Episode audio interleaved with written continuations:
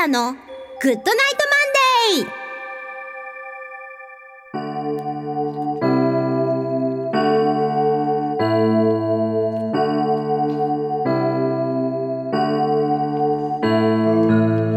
皆さんこんばんは。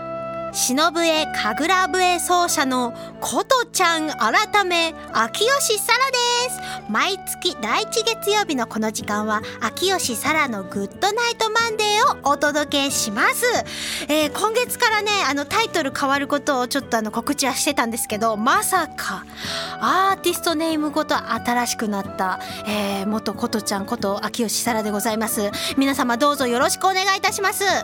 あのなんで名前変えたの？っていう風にねよく聞かれるんですけれども私ってね小学生の頃からニックネームがねことちゃんなんですよ。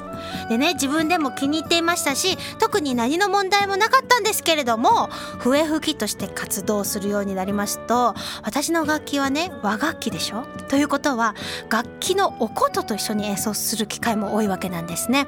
その時に琴の方を紹介してねあのお琴を弾かれた誰々さんです。そして笛の琴ちゃんですとかって言いますとですね大体お客さん皆さん混乱されるんですね。であのライブ終わってサインくださいふえちゃんとかしのちゃんとか言われていやあのまあ何でもいいんだけどとか思いながらね あのお受け答えしてたんですけど。であの海外のお友達からはこれってさバイオリンを演奏するトランペットさんみたいなもんだよねって言われたりとかまたあの極めつけはあのこの前イタリアのミュージシャンが私を NHK ワールドに出てるのを見つけてくれてですね。でこの人素敵。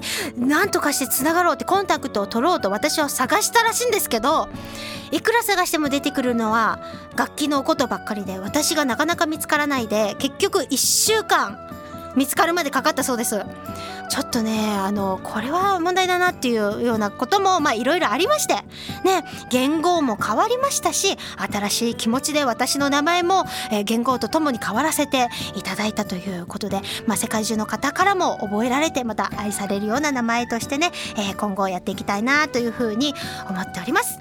というわけで、まあ、名前が変わったんですけれども突然人間そのものが変わったということは全然ございませんので、あのこれまで通りですね親しみを感じながらこのラジオを聞いていただけたらとても嬉しく思っております。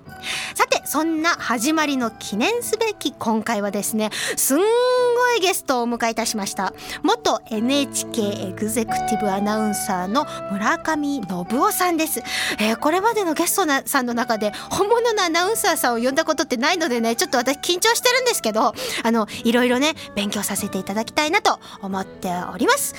う楽しみ。ということで今月もどうぞよろしくお願いいたします。この番組は屋根で守り床で支える防水材床材のパイオニア田島ルーフィングの提供でお送りします。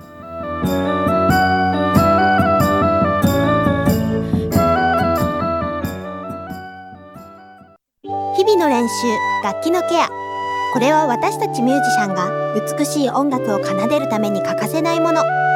雨漏りしない屋根足元を支えてくれる床。これは私たちが生活するのに欠かせないもの。安心安全な空間で生活するためにも防水材床材のメンテナンスを心がけましょう。屋根で守り床で支え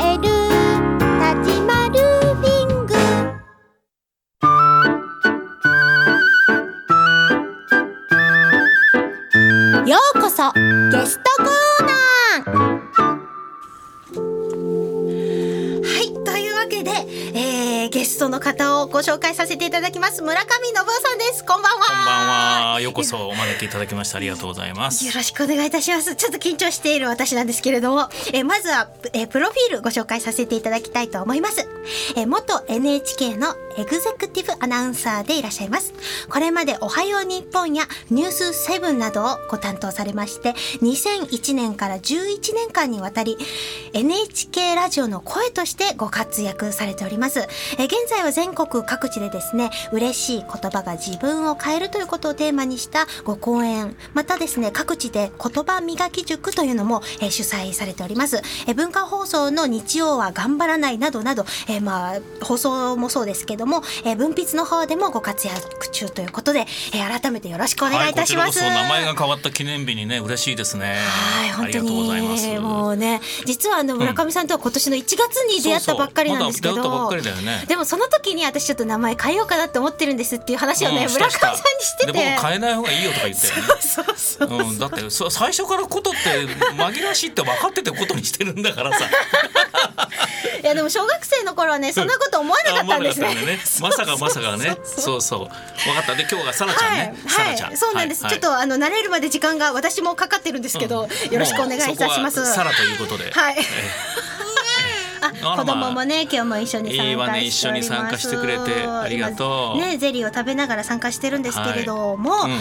まあ今日はあのいろいろねラジオの本当にプロフェッショナルということで、あのいろいろとそのプロフェッショナルなお話を伺っていきたいなとはい。いうふうに思っておりますけれども、あの言葉の種まきですとか、うん。言葉磨き塾っていうのを行っていらっしゃる村上さん、はい。これはまあどんな思いでまた実際にどんなことを内容としてなさってるのかちょっと教えていただきたいんですが。すっごい時間がないので端折って簡単に言うと、は NHK のアナウンサーをやめようかどうしようかはい。だいぶ迷ってました。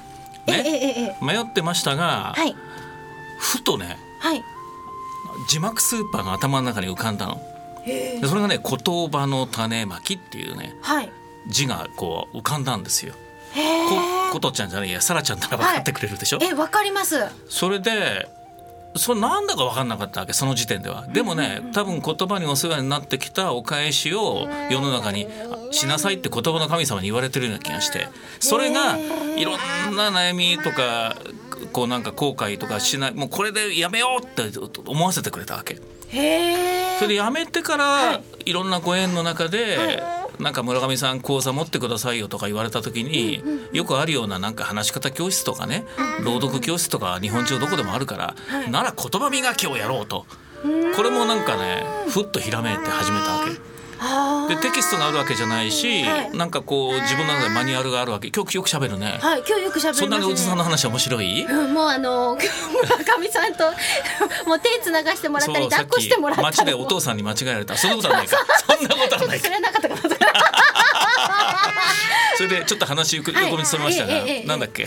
えっ、とそうそうそう。で小言葉磨きというそう言葉磨きってだから、はい。マニュアルも何もないんですよ、ええそのえ自分で熟成と考えながはらどういう言葉を引き出しから開けてね、うん。言葉ってさ取扱説明書がどこにもないでしょ？そうですね。だから説明書がないからなんだよバカなこと言ってとかお前ちょっとおかしいんじゃないのとかね、この前なんか僕の塾生で大学生がね、お前はさ人間の顔をしたねゴミだとかって言われたって言うんですよ。えだ誰が言うんですかそんなこと。そうあのアルバイト先のコンビニの店長だって、だからもうね言葉をね吐き捨ててるわけ今でそれは人にも言うけど結局人にそういうこと言う人っていうのは自分にも嬉しい言葉使ってないんだよ。そうですね。俺ってバカだよとかねダメなやつだよとかって。あそうするとねバカとかダメって言ったら本当にバカになるし本当にダメになるし緊張苦手って言うと緊張するし苦手になるわけだから自分で一回一回言葉を丁寧に取り扱って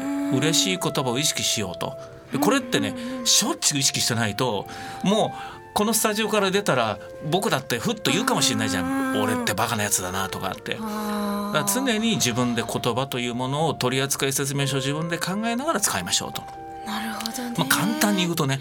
でもそうすることによってよくあるあの人生が好転するっていう。もう本当にそうなの、ねえ本当にそうなりま言葉一つ。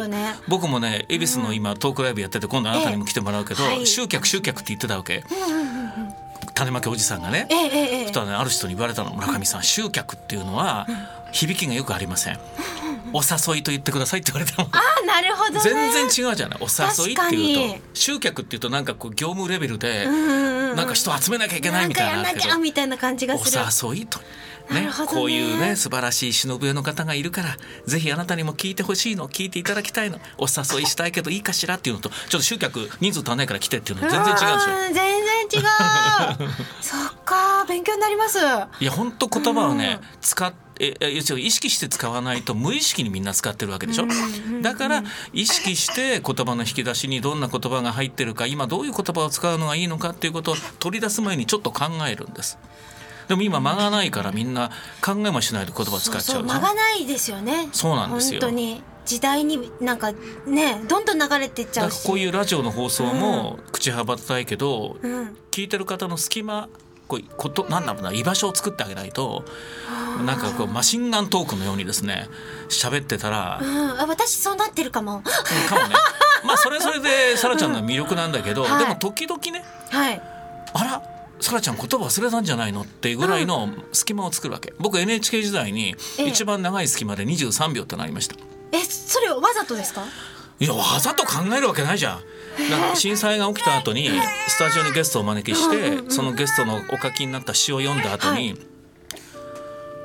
もうこんな感じよ。あなるほどね。今もう3秒ぐらいだけどもうね言葉出てこないわけ。その代わりねすすり泣きの声あの音とか何かこうため息ついたりとか何とも言えないこう空そのなんかいろんなものなんかそれ聞いてる人がそこから感じ取るわけじゃない、その時に「わあ素敵な詩でしたね」とかね。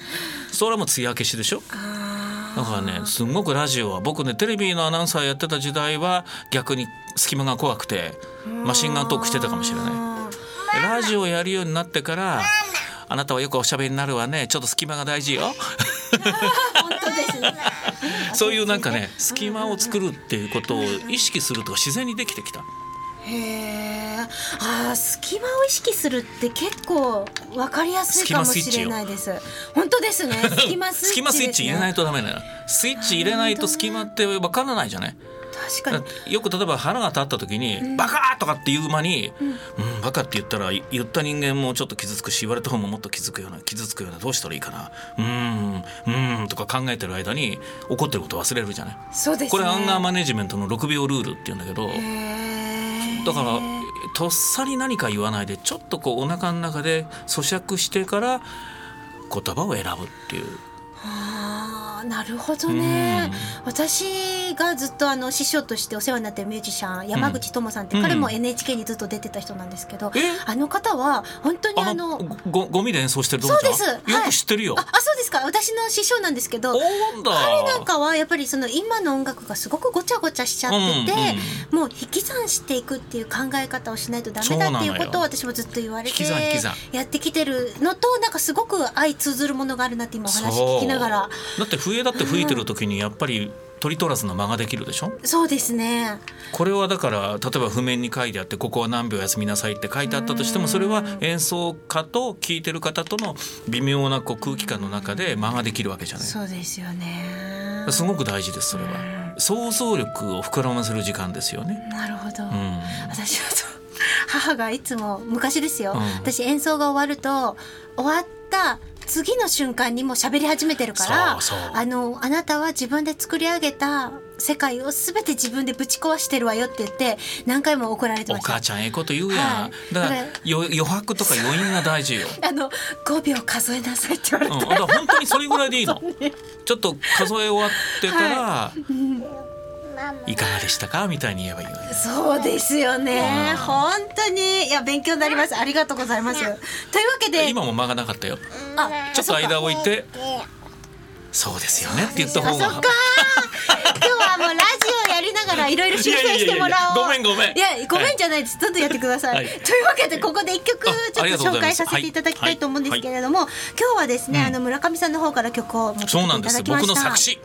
素晴らしい。もうね、なんか言葉、なんか作詞ってね、ふっと降りてくるのね、言葉がね。この嬉しいあの人っていうのも、なんか本当に5分ぐらいでできたの。まあ、一応ラブソングになってんだけどね。こういう嬉しい言葉を使ってくれる彼氏がいたらいいわねみたいなね。なるほど、うんうん。いやでもねなんかこう歌詞を読んでてすごい温かい言葉ばっかり並んでて、ぜひあの曲で聴いてみたいなと思います、それではハラハラクラブの風はどこからで嬉しいあの人ハラハラクラブ風はどこからより嬉しいあの人でした。こういう恋人がいたらいいよね。本当ですね。というわけで、うん。えーはいはいそう。ようこそゲストコーナー後半お届けして参りたいと思います。改めまして、はい。あのよろしくお願いいたします。ラジオは字幕スーパー大事だからどうぞ字幕スーパーお願いします。あ字幕スーパー。えどういうことですか？つまり誰が喋ってるかってことは途中から聞いた人がそう分かんないんで。ですよね。はい、はい。あの本日のゲスト村上信夫さんお迎えしております。後半もどうぞよはい、ろしくお願いこちらこそいたします。よろしくお招きいただいてありがとうございます。もらってるのには偉そうだよね。ごめんごめん。もう立場的に偉そうにしていただいていやいやいやまあ一応エグゼクティブアナウンサーだったんで。というわけで、あのラジオも、そしてあのテレビも両方の世界をこう、見てきた、はいはいはい。あのね村上さん、はいだからこそそれぞれに見るなんか魅力みたいなものですね。もちろんそれぞれいいとこあるんです。よ僕もね、はい。こう見えてはい。有働由美子さんと今をときめく、はい。おはよう日本やってた時代があるんですよ。最近若い人の前で講演とかして「はい。あ何？元 NHK の村上?」って言われてもわからないから有働由美子の隣でニュースを読んでたってよく言うんですけど1994年から1年間彼女と一緒に「おはよう日本」やってたのね。でちょっとまあそれはちょっと横道ですけど、まあ、テレビの世界とラジオの世界ともちろんいいとこあるんだけど僕はやっぱりね、ラジオの魅力に取りつかれたわけ。テレビってやっぱりねお化粧するから、どっかで自分がテレビカメラを意識してて自分がどう映ってるかなとか、見てる方もあのアナウンサーのネクタイ変ねとかこの女性アナウンサーの化粧変ねとかそういうそれを僕雑な情報って言うんだけどそっちの方に気がいっちゃうから本質が見えてこない。あで映像もいっぱい今サブリミナルのようにいろんな字幕が出たりして、はい。想像力を全部奪っていくでしょ？でラジオは全くそういうものがないわけじゃん顔に化粧しない分心にも化粧しないし、うん。これ結構今いいこと言ってるのよ。本当に今ちょっとはあいいなって思いました。ちょっと拾わないとですね。そう。あそうそう拾って拾って。拾ってくれると嬉しいわけ。あの西郡圭になって必ず拾ってくれると嬉しいわけ、はいそうします。それで。なるほど。でなんかねやっぱりテレビが置き忘れた想像力がラジオにあるわけでしょ？色や形が見えないけれども聞いてる方がいろんなことを想像するっていうその想像っていうのは例えばその言葉の想像とかその人の姿形の想像だけじゃなくてなんていうかな喜怒哀楽のねいろんな感情も共感するっていうか、おじさんの話そんな面白い？ありがとう。ありがとう。いよって言ってますね今日合いの手が入って嬉しいわ。うん、そういうなんか、はいか共感できるっていう想像力といろんな感情を共感共有できるのがラジオの魅力だと思う。確だから初対面感がないじゃん。このなんか FM で今はい。番組をなさってる方、はい。さっき初対面で会いました、ええええ。僕のなんか本を読んでえらい感動してくれたけど彼女はだからもうラジオを通して、はい今日初対面だけど初対面って感じがしなかったでしょ？日本中で僕今た講演してるけどラジオ聞いてた人が来てくれて会った瞬間、ああみたいな感じですよ。テレビはよそ行きだけどラジオはもう全くそういうよそ行き感がないので。確かに素顔で会っている感覚を得やすいですよね。全く初めてって感じしないのもう全国にハグ友達がいるわけですよ。なるほど素敵。えなんか私もそういう感覚を持ってもっとラジオした方がいいのかも。でももう何年目になるの？えっとこれで今4年目です、ね、面白いでしょラジオって。楽しいんです。ねえ。本当、うん。なんかあの子育てしながら、まあ、準備したりとかバタバタはするんですけど、うんうんうんでもなんか楽しいからやめられないっていう。ラジオってよくさながらって言うけど、ながらじゃないんだよね。やっぱりこう、耳をそば立てて聞いてしまいたくなったり僕のよくラジオを聞いてた方で車を運転してたけど、はい。思わず聞き入ったんで駐車場に車止めてこれで放送聞いてるうちに涙流しちゃって思わずワイパーを動かしましたっていう人がいましたけどね。あ素敵。何その表現。それいいでしょ？素敵。そういう感じだラジオはね。もうい離れていても別々なところにいてもなんかこう一緒にこう喜んでる一緒に悲しんでる。なんかこう一方通行じゃなくって、うんなんか別にその人と直接会ってるわけじゃないけど聞いてる方が何かその届いてるものがあるっていうあかるんですよ。なんか目に見えない分研ぎ澄まされる部分が人間の働くのかわからないですけどなんかそういう感覚は自分の中であって。うん。いいじゃない？こんな FM で番組を持ててね。いや本当にうん私夢だったんですね結構前からのだから今日はそんなプロの本当にすごい人に来てもらったので、私が今日喋ってる様子を見てお前さんはこうした方がいいよとかすごい教えてほしいなって声結構甲高いね。あそうなんですよそうなんですよ。アニメ声みたいなね。そうなんですああのー時々頼まれて声の仕事もするぐらいなんかちょっとそっち側系のはい、まあいくいくつかあるあなたのはい。顔の中の一つってことかな。そうです。忍笛の時とは全然違うよね雰囲気が。あ声の方だと。MC やる時の声と、はい。このラジオの前の MC の声と違うじゃん。あ違ってますか？そんな喋り方してないわよ。あそっか。そううん、か。だからまあいろいろあっていいんだけど、はい。だからラジオで前で喋る時もいろんな声、あのなんていうのかな今みたいにちょっと隙間を作るとはい。あそうそう同じトーンで喋ってもいいけどちょっと隙間があるかないかでだいぶ違ってくんじゃない、なるほど。うん、あの色が一緒な気がする。なるほど。いろんな色で喋ったら。やってみます。うん、でそれもなんかこっからは青色とこっからは赤色みたいにしないで、自然に出てくるのがいいよね。今単色で同じ色で、同じトーンで喋ってるから、まあそれは一つのカラーになってるんだけど、多分長い時間聞いてたら疲れるかもしれない。そっかうそうなんかあの声が高いから低くしようと思ってできるものでもちょっとないし本当村上さんの声はいつまでも何時間でも聞いててもいいなって思う声じゃないですかそれはもう全国の皆さん聞いて同じことを思われると思うんですけどほらやめなさい私のん、娘僕が怒られたんじゃありませんよ。今娘がそう。そうそうそうあのゼリーの袋をプカプカしてね遊んでますのではい。そうそうそうそうそうなのよ。だから、うん、なんかごめんね偉そうに言って。いやでもすごく参考になります本当にまあ一言で言ったら本当スキマスイッチだね。うんうん、だから名前も変わったし、番組タイトルも変わったから、はいこれからスキマスイッチではい。いや、その心づもりで常に、はい、やっていきたいです。いはいやありがとうございます、本当に。もう終わり？もう終わりの時間が近づいてはきてますけど、もう少しだけ喋れます。大丈夫？はい、大丈夫です。今日は時間気にしなくていいので楽だわあそうなんですよね。あの、はいパーソナリティしてるとたまに、あの、呼ばれていくと自分でやらなくていいじゃないですか、うんキープを。すごく楽だなと思って。そうそうでもねこれも慣れてくると、1分間だったらどれぐらい話せるかなとか今自分1分喋ったかなとか分かるよね私までわからないです。これを楽しめばいいんですよ 僕新人のアナウンサーの頃はなんで先輩はこんなに時間通り喋るんだろうと思ってたけどそれをだから時間に使われてるからそういうふうに思ってたでしょ？時間を楽しめばいいわけだからなるほど、ね。だから時間が例えば1分しかないと思うか、うん。1分もあるって思う。それだけでも違うじゃない？確かに。しかってのは嬉しくない言い方だけどもだと嬉しい言い方になるじゃない？本当ですいね。1分という時間がなんか同じ時間だけど違って見えてくるじゃない、はい。そんな感覚だよね本当なんか1分しかないと思ったら焦ってなんか喋ろうかと思うけどなんか何喋ったらいいか分かんないでバラバラバラってして終わっちゃうみたいなことがあるので今サラさんのお子ちゃまがはい。一生懸命紙に字を書いている音が、でもラジオってこういう音が想像するわけじゃない、うん。何の音だろうなとかね。そうですよね。音も大事にしたらいいですよ、確かに、うん、音もなんか生かす音だけじゃなくて聞こえない音とかも大事にしたらいいかもしれないちょっと深すぎた。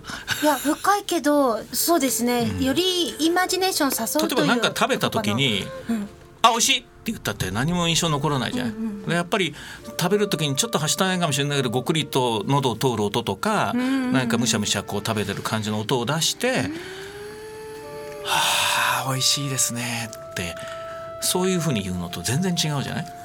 ちょっと、あの私もっと研究してやりたいと思います。いやいや研究なんかしなくていいんだから、はい。それはもうなんか感覚の問題なんで、さらちゃんはもう五感がしっかり発達してるから大丈夫。ありがとうございます。特に聴覚は発達するわけだから大丈夫大丈夫。そうですね。ありがとうございます。あっという間に時間が来ちゃったね、はい。というわけで本日のゲスト 村上信夫さんでした、はいどうもありがとうございました。時を超えて受け継がれる優しいハーモニー。心に残るメロディーは日常生活を豊かに彩ります。強い日差しや雨から私たちを守る屋根。滑ったり転んだりしない安全な床。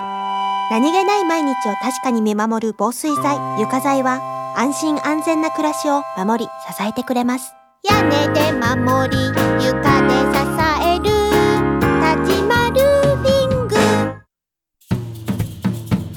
というわけで、あっという間に終わりの時間が来てしまいました、村上さんいかがでしたか？もうなんかあっという間だったね本当にね。あっという間でした。でもっともっとあっ話という間にしたくないいんで今度僕があの恵比寿でトークライブやってるんです月に1回ね、はい。で今度あなたにゲストで来ていただいて今度は僕があなたの心の扉を開けたいと思ってるわけ、ありがとうございます6月14日、はい。金曜日、い。今くしゃみしたね。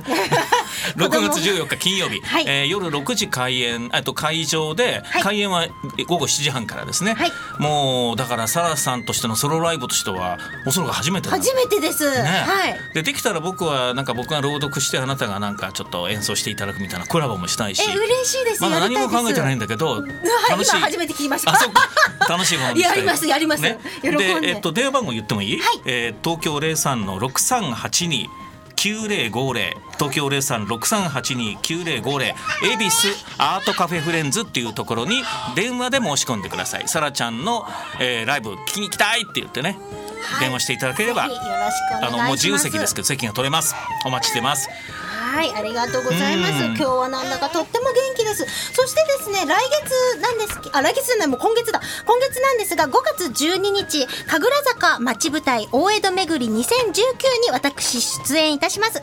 以前、ラジオにゲストで来ていただきました、多田彩子さんと一緒に、それこそおコットンの奏者の方ですけれども、え二人で一緒に演奏をさせていただく予定です。こちら、あの、無料イベントなので、ぜひぜひ、えー路上でのライブ聞きに来ていただけたらと思っております。また、この番組は放送終了後、インターネットのポッドキャストでも配信をしております。各検索サイトから FM 西東京で検索をしてみていただきたいと思います。今ですね、村上信夫さんがうちの娘をですね、あやしてくださってて、もうすっかり嬉しそうにして静かになっております。というわけで、えー次回第1月曜日の、えーこの時間もどうぞお楽しみに。しましたはい、お相手は忍笛神楽笛奏者の秋吉沙羅でした。バイバイ。バイバイ この番組は屋根で守り床で支える防水材床材のパイオニア田島ルーフィングの提供でお送りしました。